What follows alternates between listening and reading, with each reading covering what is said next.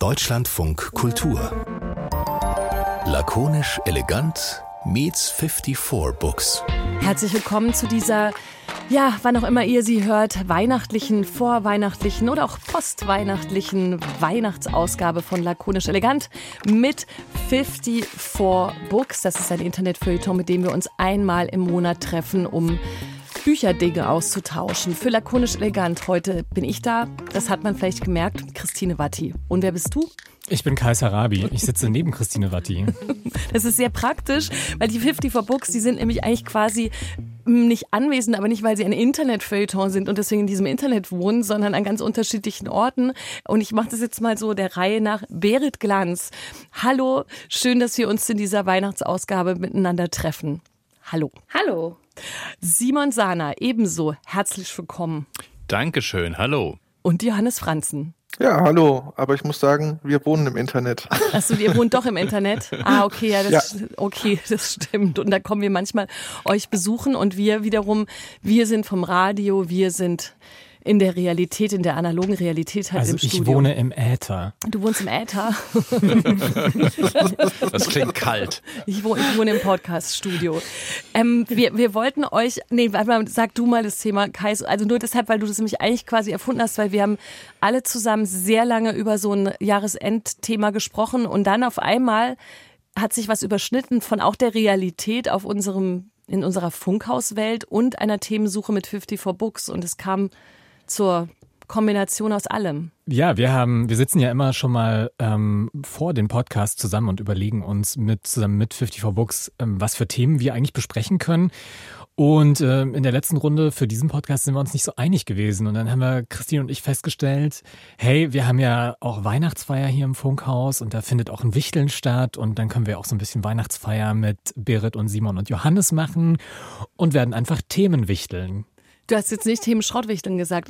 Sag mal, hier fünfundfünfzig Books, er hat doch eigentlich Themen Schrottwichteln gesagt. Ja, genau, dachte ich auch gerade. Ja, das ist auch eine absolute Katastrophe, wenn man zum Wichteln mit einem Schrottwichtelgeschenk kommt. Ich wäre jetzt nicht davon ausgegangen, dass ihr Schrottthemen mitbringt, deswegen habe ich es Themenwichteln genannt. Ich glaube, wir treffen uns so in einer Stunde nochmal. Ja, wir müssen das Thema jetzt nochmal besprechen, nachdem wir jetzt schon ganz oft besprochen haben. Jetzt ist es immer noch nicht klar. Aber wir haben trotzdem auch versucht, ein bisschen Klarheit reinzubringen. Also es, es ergab sich ja wirklich auch aus dem, einer Themensuche, wo so viel Jahresendzeug von uns jeweils zusammengekehrt wurde und keins groß genug war für das Ganze, aber jedes Einzelne eigentlich gut funktioniert. Und keiner weiß von uns Fünfen, welches Thema der oder die andere mitgebracht hat. Das ist das eher der erste wahnsinnige Trick an dieser Folge. Der zweite ist, es wird auch immer eine begrenzte Zeit geben, um über dieses Thema zu sprechen. Das heißt, ihr Zuhörerinnen und Hörer, wenn ihr jetzt auf einmal denkt, boah, ist das ein bullenlangweiliges Thema, was die Christine da schrottwichtelt, dann müsst, könnt ihr euch sicher sein, es dauert maximal acht Minuten und dann ist dieses Thema, wird es abgehakt und der nächste oder die nächste ist an der Reihe. Ich glaube, das ist die strukturierteste Weihnachtsfeier, die ich je hatte. Absolut, absolut. Das ist richtig öffentlich-rechtlich. Und ich kann euch mal sagen, hier fünfundfünfzig Books, wenn die acht Minuten vorbei sind, kommt dieses Geräusch. Wow. Süß, oder? Ich habe sofort, sofort so pa- Pavlov fange ich an, irgendwie Spucke zu generieren. Jetzt kommt die Bescherung. Und ähm, dann wird weitergeredet. Jeder sagt immer ordentlich seinen Namen, weil wir haben auch schon Rückmeldungen bekommen, wenn wir so viele im Podcast sind, da kennt man sich überhaupt nicht mehr aus. Da weiß man nicht, ist es der Kais, die Christine, die Berit, warum überhaupt. Aber wir wollten euch trotzdem zeigen, dass hier sehr viele Leute zusammen an diesem Podcast schrauben, zum Ende des Jahres nochmal, die eben sich Gedanken machen über Internet, Literatur und alles Mögliche. So. Und ich würde jetzt sagen, ich bestimme jetzt, dass der oder diejenige anfängt, der ein vernünftiges Weihnachtsgedicht aufsagen kann, wenigstens drei Zeilen davon und der darf danach dann immer den nächsten bestimmen. Versteht ihr, wie ich meine? Also wer jetzt anfängt, darf danach sagen, wer dann dran ist. Kann jemand von euch sowas wie ein Weihnachtsgedicht? Ich kann eins. So, das, dann musst du leider das jetzt auch beweisen. Von draus vom Walde komme ich her. Ich muss euch sagen, es weihnachtet sehr. Allüberall auf den Tannenspitzen sah ich goldene Lichtlein blitzen. Und dann geht's weiter, ne? Und also Ruprecht und dies und das, Gesell. Dauert lang, ist ein langes Gedicht. Ich glaube, ich habe auch immer so Teile falsch, aber ich musste das mal in der Schule auswendig lernen. Das ist total hängen geblieben. Ich bin beeindruckt. Ich dachte immer, das hat nur diese zwei Zeilen von Raus vom Walde, da komme ich her und ich muss euch sagen, es weihnachtet sehr. Dachtest du, es hört dann auf? Ja. Ach so, das ist ja nein. Schon, wie so ein Tweet. Gott, das ist noch ganz lang. Und es wird auch geprügelt und so. Und äh, man, also Kinder werden geschlagen und Geschenke werden verteilt. Und aber ich darf jetzt anfangen. Genau, du richtig. Darfst anfangen. Ich packe auch so gerne Geschenke aus. Warte, ich mache dir auch so Geräusche dazu. Also während du das Thema machst, ja. mache ich so mache ich so Geknister im Hintergrund, dass es sich so, dass, dass der Hörer oder die Hörerin denkt, das Thema wird regelrecht ausgepackt. Ich dachte, ich kriege ein Geschenk. Aber gut, ja, dann ähm, fange ich an. Ich packe mein Schrottwichtelgeschenk aus. Gut. So. Es ist, es ist, ihr habt das schon an der Packung vorher gesehen, es ist ein Buch. Und es ist ein Buch, was ganz oft im Schrottwichteln auch auftaucht. Auf diesem Buch steht irgendwie sowas wie Du schaffst das, Genussbuch, tausend Kaffeesprüche für dich, Danke für das Leben, sowas. Das nennt man Geschenkbücher. Die sind, äh, da sind super viele so atmosphärische Bilder drin, Sprüche, Zitate, wenig Text, opulente Ausstattung und es ist ein Riesenmarkt. Das heißt, und darüber so möchte ich gerne sprechen. Achtung, die Zeit läuft jetzt. Ich mache gleich auf Start. Los, Simon. Das heißt, Berit möchte über die Bücher schmecken, äh, sprechen, von denen man sich wünscht, sie wären eine Flasche Wein oder eine Tafel Schokolade gewesen, wenn man sie bekommt. Dieses Geschenk hätte. Entschuldigung, ein, äh, ja. Hätte, dieses Buch hätte essbar sein können. Richtig, müssen. Das, ist, das, sind, das, sind, das sind so Bücher, wo man sich wünschen würde, sie wären auch aus Esspapier und man könnte sie direkt verschwinden lassen. Nicht aber ich habe das Gefühl, ich hab das Gefühl, wenn jemand einem so ein Buch schenkt, dann würde er einem auch einen Rotwein schenken, obwohl er genau weiß, dass man Rotwein eigentlich gar nicht mag. Also das sind so, das sind so absolute Verlegenheitsgeschenke, Geschenke, wo die Leute irgendwie keine Ahnung haben, was sie eigentlich sonst schenken sollen. Aber glaubt ihr nicht, dass das, also dass sie da so ein bisschen, so ein bisschen mit sehr hochgezogenen Augenbrauen auf diese Art von Büchern runterschaut, weil zum Beispiel in Extremsituationen des Lebens jemand wird geboren, jemand stirbt, die, irgendjemand ist in einer Krise und so weiter, ist es jetzt ja doch so oder so erlebe ich das, dass Leute dann anfangen, zum Beispiel im Internet nach irgendwelchen Weisheiten oder Sprüchen oder Erkenntnissen zu suchen oder überhaupt irgendwas zu suchen, was ihnen hilft und kommt daher nicht auch dieses, also nicht auch Die, diese Idee dieser Bücher und glaubt ihr nicht, dass Leute auch wirklich darin blättern und denken, ah, jetzt habe ich was verstanden oder das merke ich mir mal, wie so ein Anfang von so einem Weihnachtsgedicht.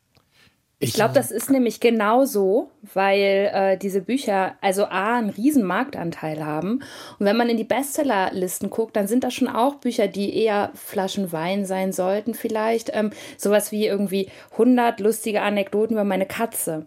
Also das ist ja so ein gemeinsamer Nenner und die verkaufen sich ja richtig gut, ne? Geschenkbücher ist ein großer Markt, das ist, äh, also die werden ganz offensichtlich gekauft und ich glaube nicht, dass einfach diese wahnsinnig vielen KundInnen alle irgendwie total verlegen sind.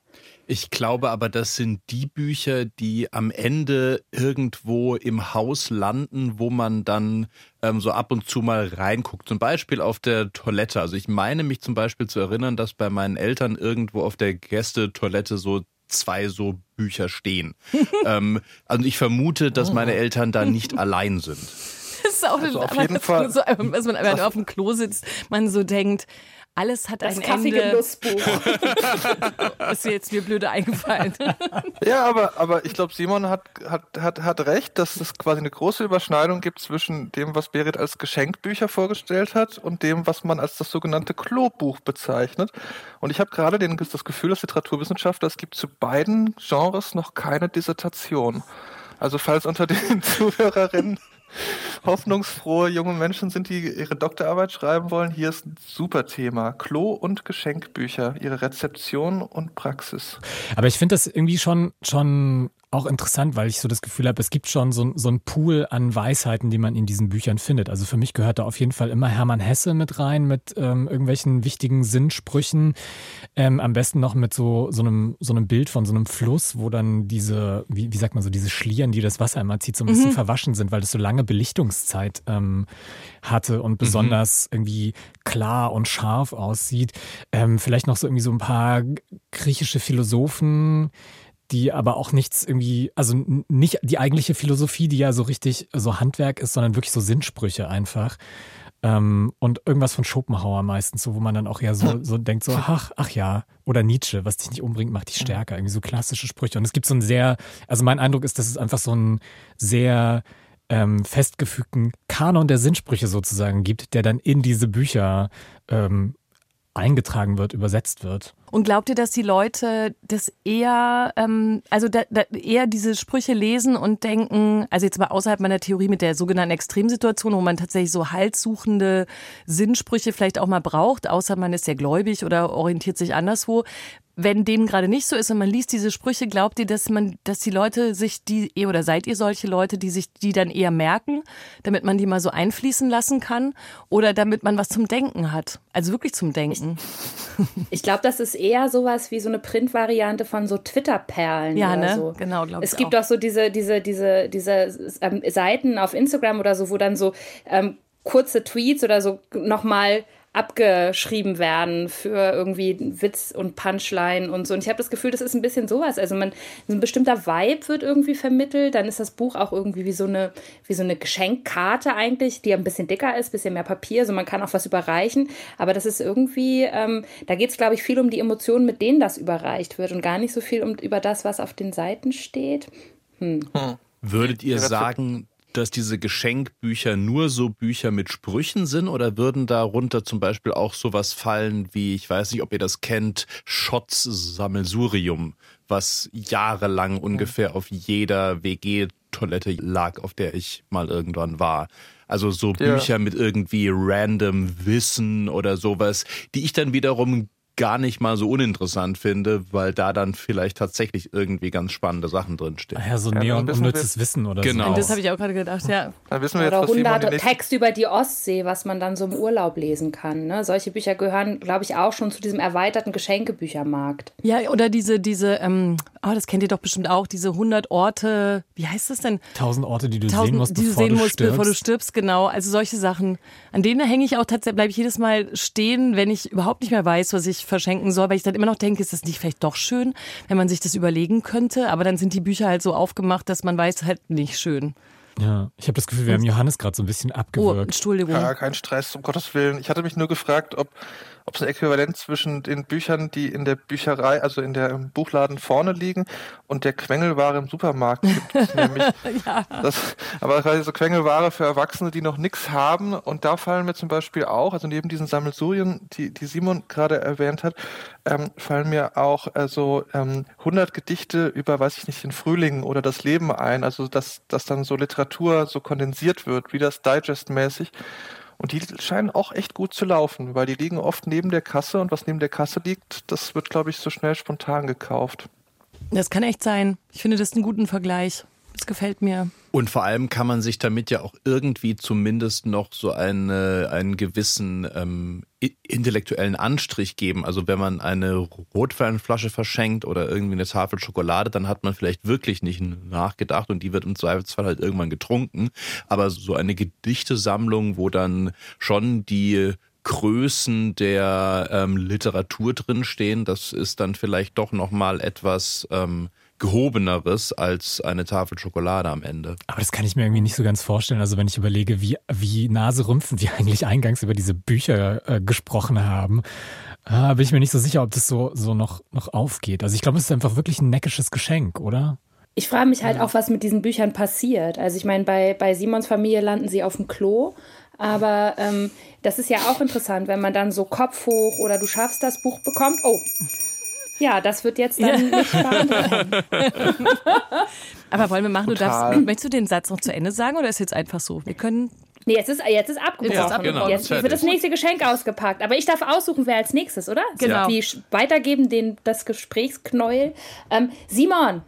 Okay. Warte, ähm, Simon, ich mache wieder, äh, wir packen es ja, gemeinsam ich aus. Ich pack mal aus. Nicht das Papier zerreißen, Simon. Okay. Das ähm, kann man jetzt ja noch verwenden. Mein Thema passt tatsächlich jetzt genau sozusagen an den Anschluss. Und zwar, es geht wieder um Bücher und Schenken, aber diesmal nicht um Verlegenheitsbücher, sondern um die Frage Bücher schenken, der perfekte Freundschafts- oder Liebesbeweis oder ein schamvolles Erlebnis für alle Beteiligten.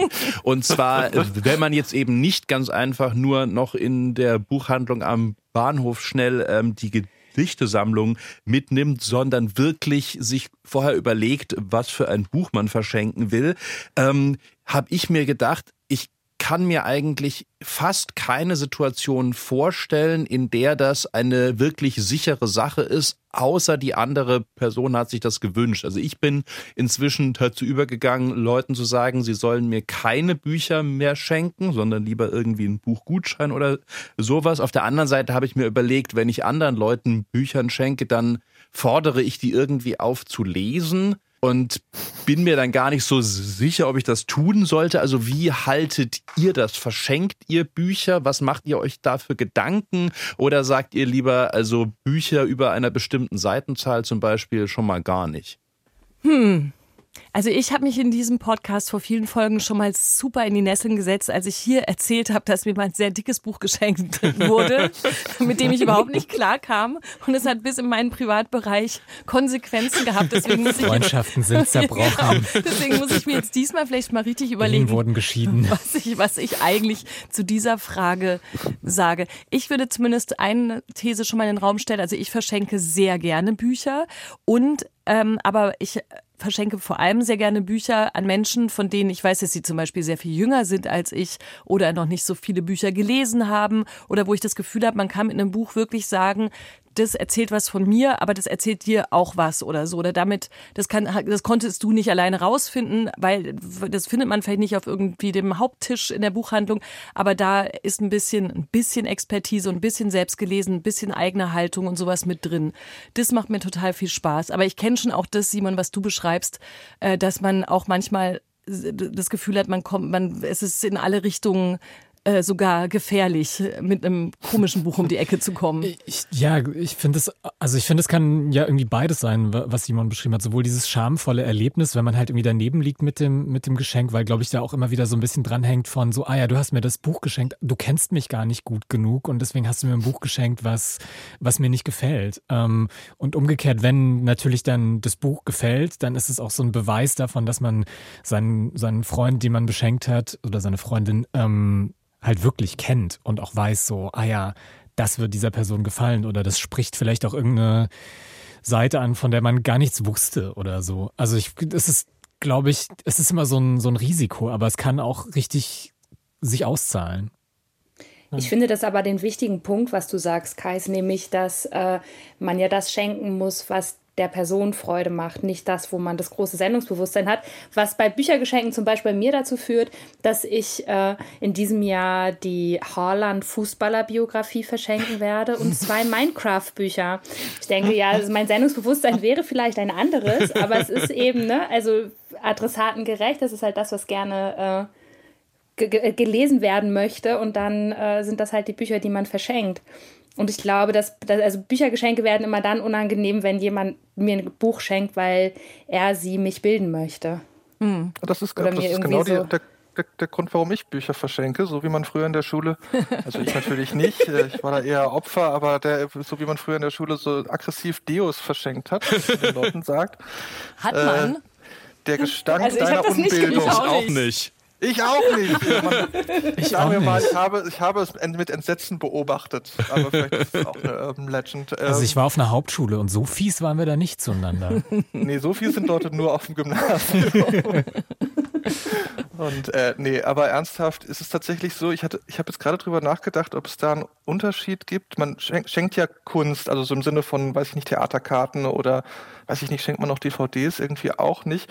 Aber bei Büchern ist es, glaube ich, besonders, kann das besonders schief laufen, weil man da ja schon auch was schenkt, was dann zehn bis zwanzig Stunden dauert. Und ich glaube, da ist dann besonders, muss man besonders vorsichtig sein. Und wenn ich noch ein Buch verschenke, was tatsächlich auch nicht oft vorkommt, dann wirklich eins, bei dem ich mir glaube, sicher zu sein, dass es der anderen Person Spaß bereitet. Also, dass es so einen hedonistischen Aspekt gibt. Mhm. Aber ähm, das ist gar nicht so einfach, wenn man ja nicht weiß, was den anderen Leuten jetzt Spaß macht. Und, äh, und also diese Vorstellung hier, ich, ich habe dir was gegeben und du musst da jetzt zwanzig Stunden rein investieren, das ist ja eigentlich schon auch fast so von Grund auf eine Unverschämtheit. Jetzt mal ganz abhängig, unabhängig davon, dass man der anderen Person damit sagt, hier ist der Mann ohne Eigenschaften. Was hast du eigentlich gegen sein. Den Mann ohne Eigenschaften, Johannes? Aber genau das war auch der Grund, wieso ich auf das Thema gekommen bin, weil ich ähm, überlegt habe, so würde ich jemandem ein Buch mit, sagen wir, mehr als fünfhundert Seiten schenken, weil das ja doch nochmal was ganz anderes ist, hm. als, also gut, wer hört noch C Ds, aber eine C Ds, aber eine C D hat man im Zweifelsfall in einer Stunde, wenn überhaupt, ähm, durchgehört. Aber so ein Buch mit fünfhundert Seiten, das ist schon irgendwie ein Anspruch. Aber ich kam unter anderem auch auf auf das Thema, weil ich ähm, dieses Jahr meinen Eltern Bücher schenke und ich glaube zum ersten Mal. Und ich habe sehr, sehr lange überlegt, was ich ihnen schenken soll. Und ich bin tatsächlich, Berit, ähm, den Weg ähm, gegangen, dass ich gesagt habe, ich will ihnen irgendwas mitteilen oder irgendwas, also ich habe ein Sendungsbewusstsein, aber ich will irgendwie sozusagen die Chance nutzen mit Büchern, von denen ich denke, sie gefallen ihnen und nicht Bücher, wo ich sagen würde, das sind jetzt die Bücher, die ich lesen würde, um mich über das Thema zu informieren, sondern das sind vielleicht die Bücher, die sie lesen würden, um sich über das aber Thema zu informieren. Jetzt hast du ja dein Geschenk verraten, nee, Simon. Ich, du hast ja keine Ahnung, was ich schenke. Aber, aber, aber ich habe hab einen super Trick übrigens für euch alle. Ja, für, für ja. tausend Seiten. Und zwar, man verschenkt ein Buch mit tausend oder achthundert Seiten, aber tut das eigentliche Geschenk so bei Seite siebenhundert rein. Oh, wow. fünfzig Euro Schein. Ein Scheck über zwanzigtausend. Aber ich würde ja jetzt gerne nochmal so die Ehrenrettung des, der dicken Bücher ähm, ähm, versuchen zumindest, weil ich, obwohl ich das Gefühl habe, dass ich bei euch da keinen Blumentopf gewinnen kann. Aber ich finde dicke, dicke Bücher. Ich finde dicke Bücher als Geschenk auch einfach richtig toll, weil die auch einfach mittlerweile schweineteuer sind. Ja, ich wollte auch gerade sagen. Wenn man irgendwie Freunde hat, die, die gerne lesen, aber die, in meinem Fall kenne ich auch noch ein paar Leute, die, die noch Studierende sind, die nicht so viel Geld haben und denen dann irgendwie, keine Ahnung, für achtunddreißig, vierzig Euro äh, mal irgendwie ein dickes Buch zu schenken, wo ich auch weiß, dass, dass die irgendwie interessiert und dass die auch solche dicken Bücher lesen, das ist natürlich irgendwie vorausgesetzt, ähm, dann kann es ein richtig tolles Geschenk sein, was irgendwie auch so, äh, ja, so einen gewissen Nutzwert ja auch hat. Also, ja, das das ist so ein bisschen noch besser wird es, wenn du bei Seite siebenhundertzwanzig Euro noch reinschaust. Das stimmt. Also das finde ich, aber wollte ich die ganze Zeit auch sagen, Kais, genauso wie du, ich würde auch denken, wenn mir jemand ein dickes Buch schenkt, dann meint er auch einfach tatsächlich, was auch immer er meint. Leider hat es geklingelt. Wir werden es nie erfahren. Ja, so, das Thema ist auch abgehakt. Gut, danke. Nächstes Schrottwichtel-Themengeschenk. Wer soll es denn, Simon? Wer soll denn was für die Runde auspacken, was er mitgebracht hat? Dann würde ich sagen, packt Kais mal aus. Oh, okay. Soll ich mal? Ein dickes Buch. Richtig. Also. Ich äh, packe tatsächlich ein dickes Buch aus. Es ist äh, ein, ein Gesicht in Nahaufnahme vorne drauf zu sehen mit äh, rotblondem Haar, bisschen Bart. Es ist, Überraschung, Prince Harry. Ah. Oh. Ähm, oh, da ist noch eins. Mach noch, da ist... Da ist noch ein Zwei. Guck mal. Also zwei Sachen. Britney Spears. Ach, verrückt. Ja. Und drunter ist noch, noch eins. Ist das Barbra Streisand. Du hast aber ganz schön übertrieben jetzt, ehrlich gesagt. Wir haben gesagt eins. Ja, wir sind, wir sind fünf Leute. Das heißt, ich musste, da müssten ordentlich Bücher mit drin sein. Drei Geschenke. Äh, ich habe ich hab Promi, Promi-Biografien äh, und Promi-Autobiografien mitgebracht. Super. Ähm, ich dachte, das ist ja ein Thema, was uns dieses Jahr irgendwie viel beschäftigt hat. Tatsächlich nicht nur auf der literarischen Ebene, sondern auch auf der Podcast-Ebene und auf der Doku-Ebene gab es ja viele Geschichten über Prominente. Und ähm, ich habe mich gefragt, so warum ausgerechnet dieses Jahr so viele Promis, so viele alte Promis, die man irgendwie von früher kennt, aus den neunzigern, die vielleicht schon die besten Jahre hinter sich haben. Ähm, und da könnten wir vielleicht mal drüber reden. Vielleicht habt ihr da ein paar Gedanken zu. Mit Prince Harry habe ich mich ja auch tatsächlich, also mit der Biografie auch länger beschäftigt. Von dem, jetzt weißt du, weißt du, das steht ja sicherlich auf dem Buch, der Pulitzer-Preisträger, dessen Namen ist, des, sein Name ist... Äh, ja, genau. ja, genau. Also sein Name ist ein äh, Name und auf jeden Fall, da, da haben wir uns sogar auch hier in, in Lakonisch damit beschäftigt. Ich habe ganz schön viel drin rumgelesen und ähm, ich äh, finde, also ich mag ja diese, diese Promi-Biografien als Thema, also nicht als Lesestoff für mich persönlich, aber darüber zu reden, wer sich wann wie, mit, mit Hilfe von wem wie darstellt, das finde ich schon, das finde ich schon ganz gut. Und ich meine, das ist ja, gehört ja zu dieser ganzen Auto... autobiografisch oder dann autofiktional, das ist ja dann schon die nächste Stufe Ebene, auf der ständig alle uns erzählen, wer sie eigentlich sind, wer sie wirklich gewesen waren und warum. Ein bisschen zu viel ist mir das, die, also genau wie du gerade gesagt hast, weil wenn man in den Podcast oder auch in den Serienbereich oder Doku-Serienbereich guckt, dann ist es ja wirklich das Jahr gewesen, der von Jan Ulrich bis über alle, also der fiel mir gerade noch eine oder was ich, Beckham, Robbie Williams, alle, ja. Dann die Bücher, die du genannt hast, wobei glaube ich, die sind nicht alle aus diesem Jahr gewesen, oder? Harry? Doch, tatsächlich, also Harry war Anfang des Jahres. Aber ja, Anfang da weiß, des Jahres. Das weiß ich noch, weil wir hier mit äh, saßen und mit Anja Rützel äh, sehr über dieses Buch gelästert haben. Stimmt, stimmt, genau. Also ich, ja, ich mag gerne drüber reden, aber es ist mir anteilig, ist mir das ein bisschen zu viel gerade. was da so auf den Markt schwemmt. Ich finde ganz spannend an diesen Büchern, ähm, Podcasts und Dokumentationen, dass man irgendwie anfängt zu vermischen, dass das ja zum, zum einen autobiografische Erzählungen sind und zum anderen biografische. Also in dem einen mhm. Fall ist sozusagen der Star, die Persönlichkeit selbst, die Autorin oder der Autor mit Unterstützung von GhostwriterInnen häufig. Und im anderen Fall ist es eigentlich jemand anderes, der von denen erzählt. Aber das, ja, aber die haben alle so diese Qualität von wegen, es ist eine sehr persönliche und vorteilhafte Darstellung der ähm, ähm, Person. Und das finde ich eigentlich ein ganz spannendes Phänomen, dass wir das auch irgendwie so vermischen, weil es eben auch so darauf angelegt ist, es zu vermischen. Also zum Beispiel diese David Beckham Dokumentation. Ich habe nur Bruchstücke davon gesehen, aber ich dachte teilweise irgendwann, also ich würde ganz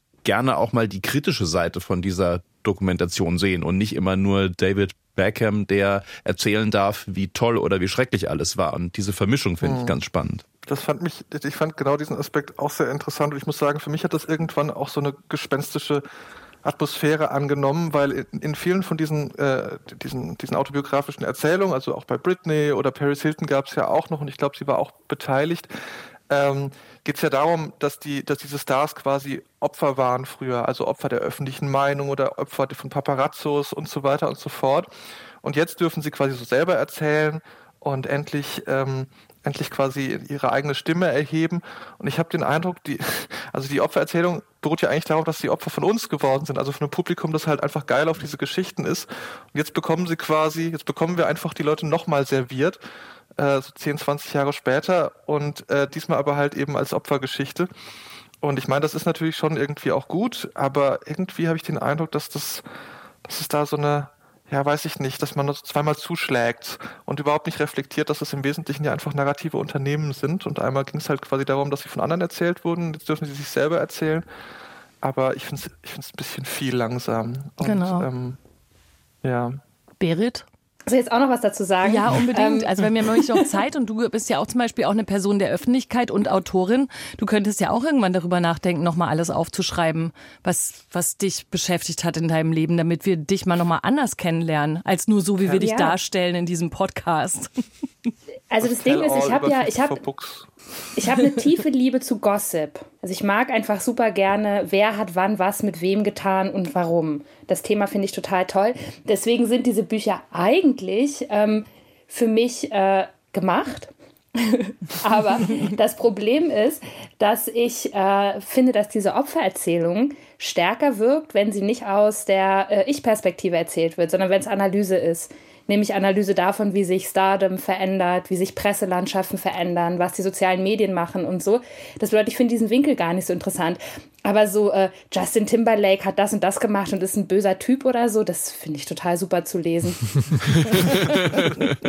Ich glaube, ja, so das Gossip, das Gossip-Bedürfnis ist bei mir auch so relativ groß. Ich muss tatsächlich sagen, dass ich die, die Autobiografien dann oft auch nicht so geil finde, weil mich die einfach sprachlich abturnen. Also ich finde die sprachlich nicht interessant. Dazu bin ich tatsächlich irgendwie einfach zu verwöhnt von Hochliteratur, die ich sonst so lesen darf und auch manchmal lesen muss. Ähm, was ich da total daran interessant finde und warum ich das Thema eigentlich mitgebracht habe, war so dieser Gedanke der Nostalgie. Ich glaube, Johannes hat den auch schon so ein bisschen ange, angedeutet oder angesprochen. Das sind ja, damit das überhaupt funktioniert, eigentlich fast immer Promis, die man schon kennt, die man kannte, die so... Ähm, die quasi schon so eine, so eine Masse an Geschichte und an Geschichten irgendwie angehäuft haben, die sie dann irgendwie auch zu erzählen haben oder die man, die man erzählen kann und die man auch nochmal aus einer anderen Perspektive, nämlich aus dieser Opferperspektive ähm, erzählen kann. Und ich finde es total krass, dass wir uns als Kultur eigentlich immer noch mit denselben Leuten beschäftigen, die uns schon vor zwanzig, dreißig mhm. Jahren auf Trab gehalten haben und da eigentlich relativ wenig Neues kommt. Und dann dachte ich so, Mark Fisher-mäßig ist es wieder so ein kapitalistischer Realismus- Ding, Vorgang, der da so passiert. Ich bin mir da noch nicht so ganz sicher, wie ich das bewerten soll.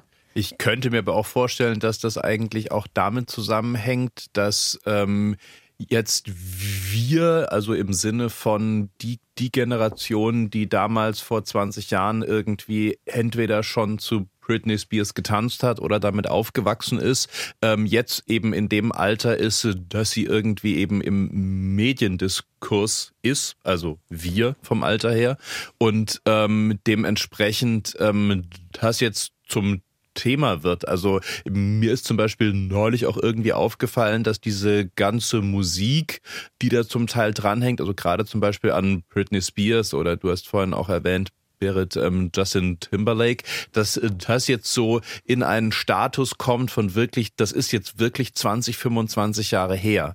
Also das sind jetzt nicht mehr zehn Jahre, das ist nicht mehr irgendwie so, ah ja, das ist halt ein paar Jahre her, sondern das ist jetzt wirklich alt. Ja, ja. Das ist die Musik, die jetzt auf Ü dreißig Partys läuft. Genau. Ja, genau. Und zum Teil schon auf Ü vierzig Partys und so weiter. Also das ist jetzt wirklich nochmal in einer anderen Kategorie und so wie ich irgendwie Anfang der zweitausender Jahre Led Zeppelin Bücher gelesen habe, die damals fünfundzwanzig Jahre irgendwie her waren, kommen jetzt die Bücher von MusikerInnen, die jetzt fünfundzwanzig Jahre her sind, und das sind Britney Spears, Justin Timberlake und was weiß ich nicht wer. Ich würde noch sagen auf jeden Fall, dass ja zumindest diese Perspektivenfrage finde ich schon interessant, dass man jetzt Beckham-Dokus sieht und denkt, aber wo ist die kritische Perspektive? Weil sich sozusagen ja die schon als Antwort auf die vorherige mediale Perspektive ergibt, und wie weit wir dann wirklich so überall dahinter gucken wollen, das müsste man sich nochmal, glaube ich, irgendwann genauer fragen, weil das ist immer was Unaufgelöstes in dieser Popstar-Welt, ist es ja eigentlich auch klar.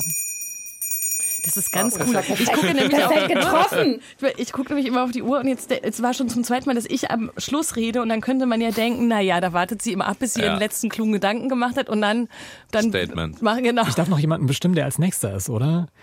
Ähm, warte, Berit war schon Johannes. Ich, ich bin ich dran. Ich packe langsam aus, und äh, was packe ich aus? Es ist ein Strebergeschenk, ein Geschenk, das zeigt, dass ich ein Streber bin, denn bei mir geht es um Jahresbestenlisten. Und das ist die Art und Weise, wie ich mein sogenanntes Christmas Reading, also die Bücher, die man über Weihnachten liest, auswähle, indem ich nämlich wie schon ein bisschen manisch auch diese Bestenlisten, vor allem im amerikanischen Englischsprachigen, also von der New York Times oder vom New Yorker, auswerte und mir anschaue, was ich jetzt lesen soll, weil es das Beste war, weil die Gatekeeper gesagt haben, es ist sehr gut. Und dann äh, wähle ich da so ein paar Bücher aus, und dann lese ich die auch nicht über Weihnachten, weil äh, ich habe mein Handy dabei. Aber zumindest besorge ich sie mir. Und, ähm, und ich weiß auch nicht, würde mich interessieren, wie das euch geht, ob ihr auch quasi so ein komisches, äh, fast Pflichtbewusstsein gegenüber diesen Bestenlisten habt. Ich mache das auch bei Musik, das ist dann bei Pitchfork irgendwie die hundert besten Songs und die hundert best, fünfzig besten Alben. Aber ich habe so ein Bedürfnis da, quasi mir sagen zu lassen, was war wichtig dieses Jahr, was hast du verpasst, damit ich nicht aus Versehen, weiß ich nicht, das Falsche oder irgendwas nicht gelesen habe. Also ich kann da vielleicht mal dagegenhalten und sagen, dass ich Jahresbestenlisten so in den allermeisten Fällen echt furchtbar finde. Es gibt eine Jahresbestenliste, die ist mir wichtig, und ich finde, das ist die wichtigste, aussagekräftigste ähm, Jahresbestenliste der gesamten Literatur. Die erscheint mhm. immer Ende des Jahres in der New York Times, und zwar die der schönsten Buchcover des Jahres. ähm, und da sind richtig tolle Sachen dabei, ähm, und da kann man dann auch immer mal gucken, so wie ein schönes Buchcover eigentlich geht und wie viel ein schönes Buchcover ähm, dann doch eigentlich aussa- aussagen kann, ähm, und dass Bücher als Objekte auch einfach irgendwie geil sind. Ähm, und der Rest, also so in meiner Erfahrung stehen auf den Jahresbestenlisten meistens in allen Medien so ungefähr dieselben Bücher ähm, auf ungefähr den gleichen Positionen. Also jeder hat irgendwie dieses Jahr den neuen Zadie Smith Roman in seinen Top Ten mhm. und da brauche ich jetzt irgendwie kein, keine Jahresbestenliste, um mir zu denken, dass der schon irgendwie wichtig sein wird, weil natürlich ich als Streber äh, auch den ganzen Diskurs im Jahr schon darum so ein bisschen mitverfolgt habe und weiß, dass es dieses Buch gibt und es trotzdem nicht lesen werde, ähm, weil ich nämlich die Bücher mit den schönsten Covern lese. ähm, ich kann, ich kann auch was dazu sagen. Mach mal. Und zwar, dass ich, ich habe noch nie in meinem Leben mir so eine Bestseller, äh, Bestsellerliste ist es ja gar nicht, eine Bestenliste angeschaut. Also wirklich gar nicht. Die einzige Liste, die ich mir jedes Jahr anschaue, sind die Goodreads-Reader-Abstimmungen für die besten Bücher, weil ähm, da sind immer welche dabei, die unterhaltsam sind. Da lesen immer so ein Krimi davon oder so. Aber das ist ja dann auch eine Bestenliste, aber die hat halt, ja, die, jemand halt, anders genau, gemacht. So, ja, Berit ja, ist halt eine ja, Frau des Volkes. Ja, ja. Die ja, das ist, glaube ich, echt das. Das ist einfach große, große Datenbasis. Das ist dann also da kann man halt davon ausgehen, dass sie ja. unterhaltsam sind. Ja. Aber ich mache das schon auch teilweise ein bisschen so ähm, wie Johannes, mit dem kleinen Unterschied, dass ich die Bücher dann erst gar nicht kaufe, weil ich sie dann am Ende wahrscheinlich doch nicht lesen werde. Aber ich gehe da schon irgendwie so ganz gerne drüber, weil ich ähm, dann doch irgendwie das Gefühl habe, ich habe in dem großen Chaos Literatur so ein bisschen Orientierung, und man hat nochmal irgendwie so wie eine Art so Diskursüberblick, was sozusagen den, den kulturellen Output eines Jahres angeht. Also wenn da gerade dann irgendwie nochmal ein Buch drauf ist oder ein, ein Album, das im Februar ähm, des Jahres rauskam, und das hatte man schon fast wieder ver- verpasst. Also das ist ja nicht immer nur eine Bestenliste, sondern das ist ja auch immer so eine Art Jahresrückblick. Und davon bin ich eigentlich wieder sehr großer Fan. Also ich mag auch ähm, alle Arten von Jahresrückblicken, weil das Jahr meistens etwas angenehmer erscheint, wenn man es irgendwie so ver- verpackt in so ein paar ähm, Highlights oder auch ähm, negative Highlights sieht, als wenn man das irgendwie so durchlebt. Da kommt dann irgendwie so dieser nostalgische Blick, und hm. den bekommt man durchaus auch in so Bestenlisten, finde ich. Aber also, habt ihr denn überhaupt so die Lücken? Weil bei mir ist es zum Beispiel so, ich suche überhaupt nicht nach Büchern, die ich noch lesen müsste oder mitbekommen haben müsste, weil ich habe eh genug auf dem Radar, was ich mir angucken möchte. Also ich glaube, mich würde das auch also total unter Druck setzen. Also ich muss mal kurz einwerfen, ich benutze die übrigens ganz anders als ihr Streber, sondern ich lese die und denke dann und mache dann immer so ein kleines Häkchen, wenn ich denke, ah ja, das habe ich auch gelesen, ja stimmt, das habe ich mitbekommen. Also es ist sozusagen eher so wie so ein Abgleich, bin ich noch auf der Höhe des Diskurses dessen, was man gerade liest, worüber die Leute sprechen und so. Also wenn ich die lesen würde oder sehen würde, und ich würde, würde nicht wissen, bei allen Titeln und allen Sachen, worum es geht, würde ich mir eben grundsätzlich Gedanken machen über meine Informationen. Informationssystem oder meine Austausche oder meine äh, in- Informationsquellen, keine Ahnung, über die ich so verfüge. Und du ja. findest das weniger streberhaft als das, heißt, das heißt, aber ich kann das nicht, ich kann das total gut nachvollziehen. Mir geht es nämlich auch so, die Listen sind natürlich schon auch so ein leichter Test. Ist man, ist man noch up to date? Also man bringt Ihr sich up to date. Ihr sehnt euch nach Schule. Aber, Eigentlich ja. Ja, natürlich. Kultur ist Schule. Kultur ist ständiger. Eigentlich ist quasi Kultur, Schullektüre mit anderen Mitteln. Aha, aber ich finde es eigentlich gezwungen. Auch geil, so ein Buch mal zu lesen, was dann irgendwie super gut war und es nicht auf diese Listen geschafft hat, ja, weil ja, es, eh. keine Ahnung, in einem kleinen Verlag erschienen ist oder so. Den ja, aber lieber Kais, dafür gibt es doch schon andere Listen, und dann gibt es quasi von der New York Times zum Beispiel einen Podcast, wo dann gesagt wird, und jetzt sagt jeder noch ein Buch, das nicht auf die Liste geschafft hat, und dann, dann kommen quasi Leute mit, also diese Übersetzung aus dem Französischen, die den Prix Goncourt nicht gewonnen hat, und naja. Aber diese Listen sind ja eigentlich mittlerweile teil, also oft so lang, ich glaube, die, die von der New York Times hat irgendwie hundert oder zweihundert Bücher ja, okay, stehen da drauf. Ja, die sind an. Ja mittlerweile Quatsch, so komplett, komplett erschöpfend. Also ich habe so das Gefühl, dass da oft einfach irgendwie so jedes Buch, das die Redaktion ja, ja. im Jahr gelesen hat, dann irgendwo wieder auftauchen muss und, und, und auftaucht. Und dann, das, also für mich, äh, wie sagt man das auf Deutsch? Äh, für mich läuft das irgendwie so auch der Idee zuwider, dass es alles so ein bisschen strukturieren soll und so ein bisschen so einen Überblick gibt davon, was war das Beste, das Wichtigste im Jahr, wenn ja. dann wirklich so zweihundert Bücher, hundert Bücher, ähm, die alle besprochen wurden, irgendwie da drauf zu finden sind. Also dann, das macht es irgendwie sinnlos. Ja, ja, stimmt. Aber guckt ihr euch welche aus der Vergangenheit an? Weil das ist ja schon auch Terror der Gegenwart irgendwie, oder? Ich muss jetzt wissen, was dreiundzwanzig das beste Buch war. Also guckt einer von euch in so Bestenlisten neunzehnhundertsiebenundsechzig? Oder ist also es wirklich alles, nur so Gegenwart? Nee. Berit, alle Bücher, die zweitausendzweiundzwanzig auf den Listen standen, sind Dreck und äh, werden, ver- werden von mir vergessen. Nein, du hast natürlich recht. Das Ding ist natürlich, man hat quasi den Druck dieser Gegenwartslisten, aber man hat natürlich auch den ganz normalen Druck der gesamten Klassikerliteratur, und äh, man soll ja eigentlich alles lesen. Aber ich glaube, es ist wirklich, also ich mache das wirklich so, wie, äh, wie Christine vorhin gesagt hat, auch so ein bisschen zu gucken, was ist jetzt eigentlich gerade, was könnte man lesen? Und dann gucke ich, wie, welche Bücher sind auf allen Listen, so wie zum Beispiel Zadie Smith, neuer Roman, und dann, dann versuche ich den zu lesen. Aber Kais, du hast natürlich recht, ähm, ich wusste schon, dass man den lesen soll. Aber sind Listen nicht auch eh so ein Internetgenre? Ich wollte auch also, gerade sagen, ja, sag mal zu Ende bestimmt. Es gibt, glaube ich, irgendwie von neunzehnhundertsiebenundsechzig gab es da schon so Bestenlisten in der, weiß ich nicht, Frankfurter Zeitung oder wie die damals hieß. Ein weiteres Doktorarbeitsthema für die Frankfurter Postillon. Jungen, jungen Doktorandinnen, die diesen Podcast hören, äh, müsste man vielleicht mal erforschen. So in äh, elf Sekunden sind die acht Minuten rum. neun. Na gut, wir können einfach auch. Soll ich mal klingeln? Ich klingel ja. mal. Ja, klingel mal. Ich hätte noch was, aber... Ja, jetzt, ja. Zu spät, Johannes. Raus, Johannes. so, so. Dann, dann bin ich jetzt sehr gespannt, was, was Christine auspackt, die uns jetzt ja durch diesen schönen, schönen Tag geführt hat. Ich kann das ja jetzt auch alleine auspacken. Jetzt kann ich auch endlich das Ganze hier... Oh. Zerreißen. Christine, das kann man nächstes Jahr wiederverwenden. Ja, das nee, kann man einpacken. Das, das ist richtig super. Mein Thema kann man nämlich nächstes Jahr nicht wiederverwenden. Es ist nämlich tatsächlich, also es ist auch nicht so richtig weihnachtlich, es ist eher so ein Jahresend-Rückblick-Thema, aber es hat mich so interessiert, was vor allem ihr vierundfünfzig Books dazu sagt, weil was man ja auf jeden Fall nächstes Jahr wahrscheinlich nicht wiederverwenden kann, ist diese ominöse Plattform namens X, ehemals Twitter, wie man jetzt immer so schön sagt. Und ähm, dieses, dieses, dieser Niedergang dieser Plattform, das dieses Jahr so beschäft, besch- alle beschäft- oder viele beschäftigt hat, hat mich in eurem Fall besonders nochmal mit Fragen hinterlassen, weil ich dachte, ich kenne euch oder wir kennen euch tatsächlich über Twitter und ihr habt irgendwie viele so literarische Diskurse kommentiert et cetera, überhaupt auch in so andere Kreise reingebracht, über eben auch eure Social-Media-Präsenz, die natürlich dann auf euer Blog verf- geführt hat, sagt man noch Blog, also jedenfalls auf eure Seite fünfundfünfzig books punkt de und eure Texte und so. Und ich nämlich dachte, diese ganze fragmentierte Social-Media-Öffentlichkeit, die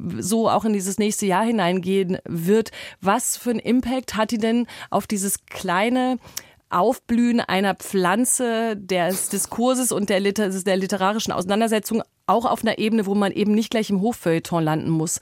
Und da würde ich nämlich denken, dass das viel auch mit Twitter zu tun hatte, was ihr so macht und wie ihr ja. euch positioniert habt. Und das ist eben ja definitiv nächstes Jahr nicht so einfach so wiederzuverwenden. Es gibt andere Plattformen, weiß ich schon.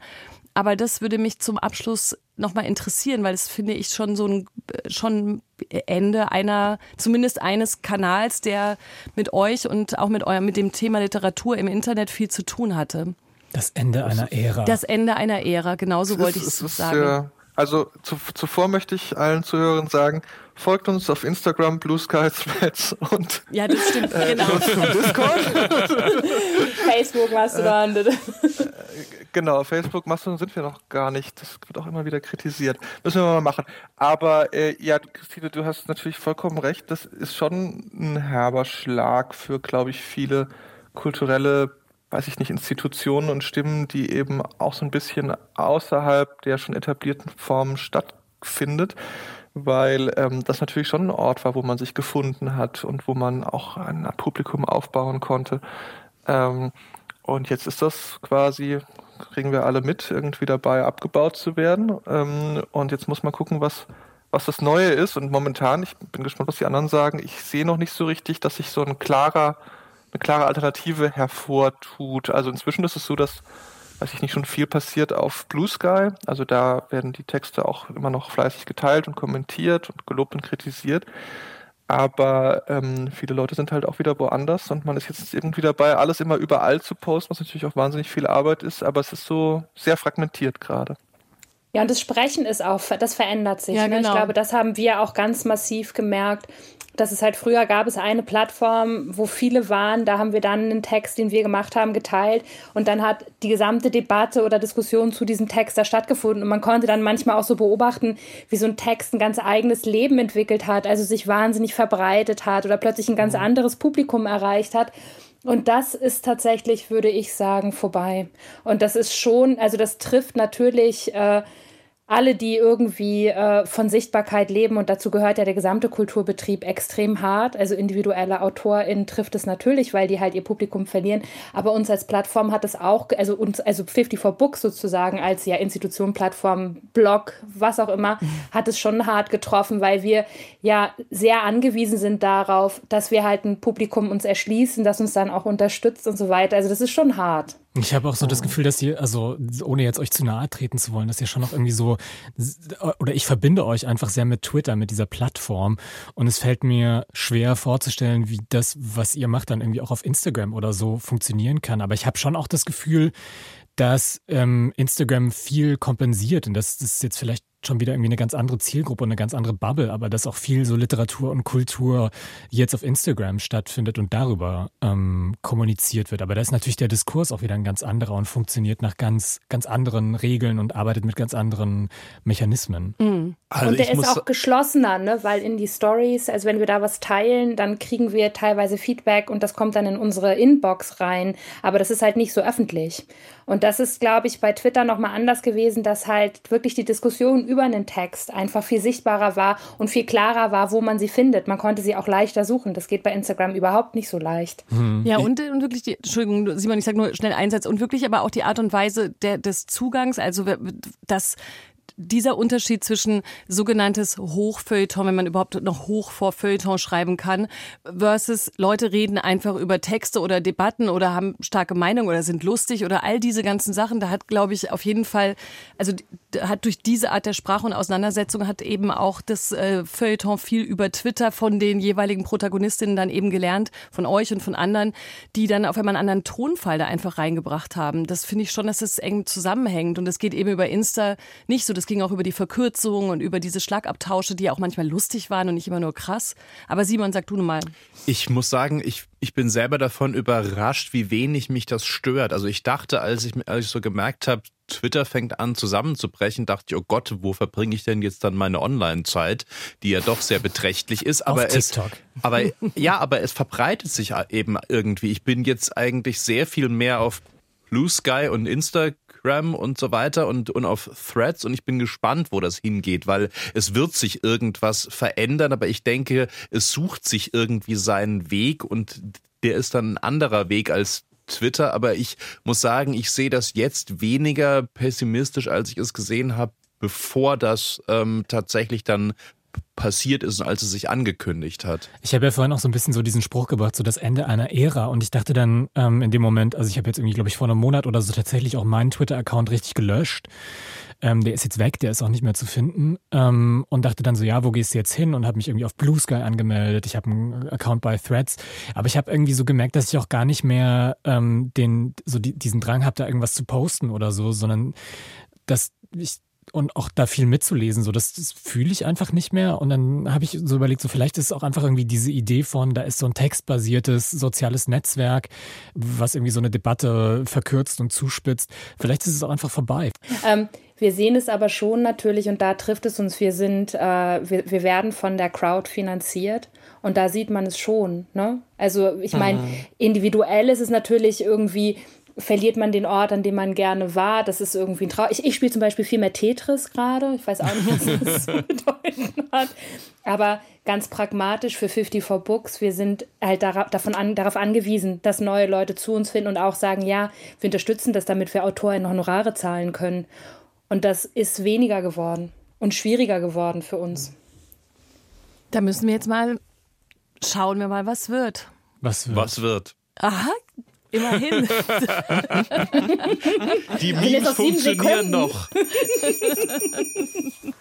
Das war so ein schönes Ende.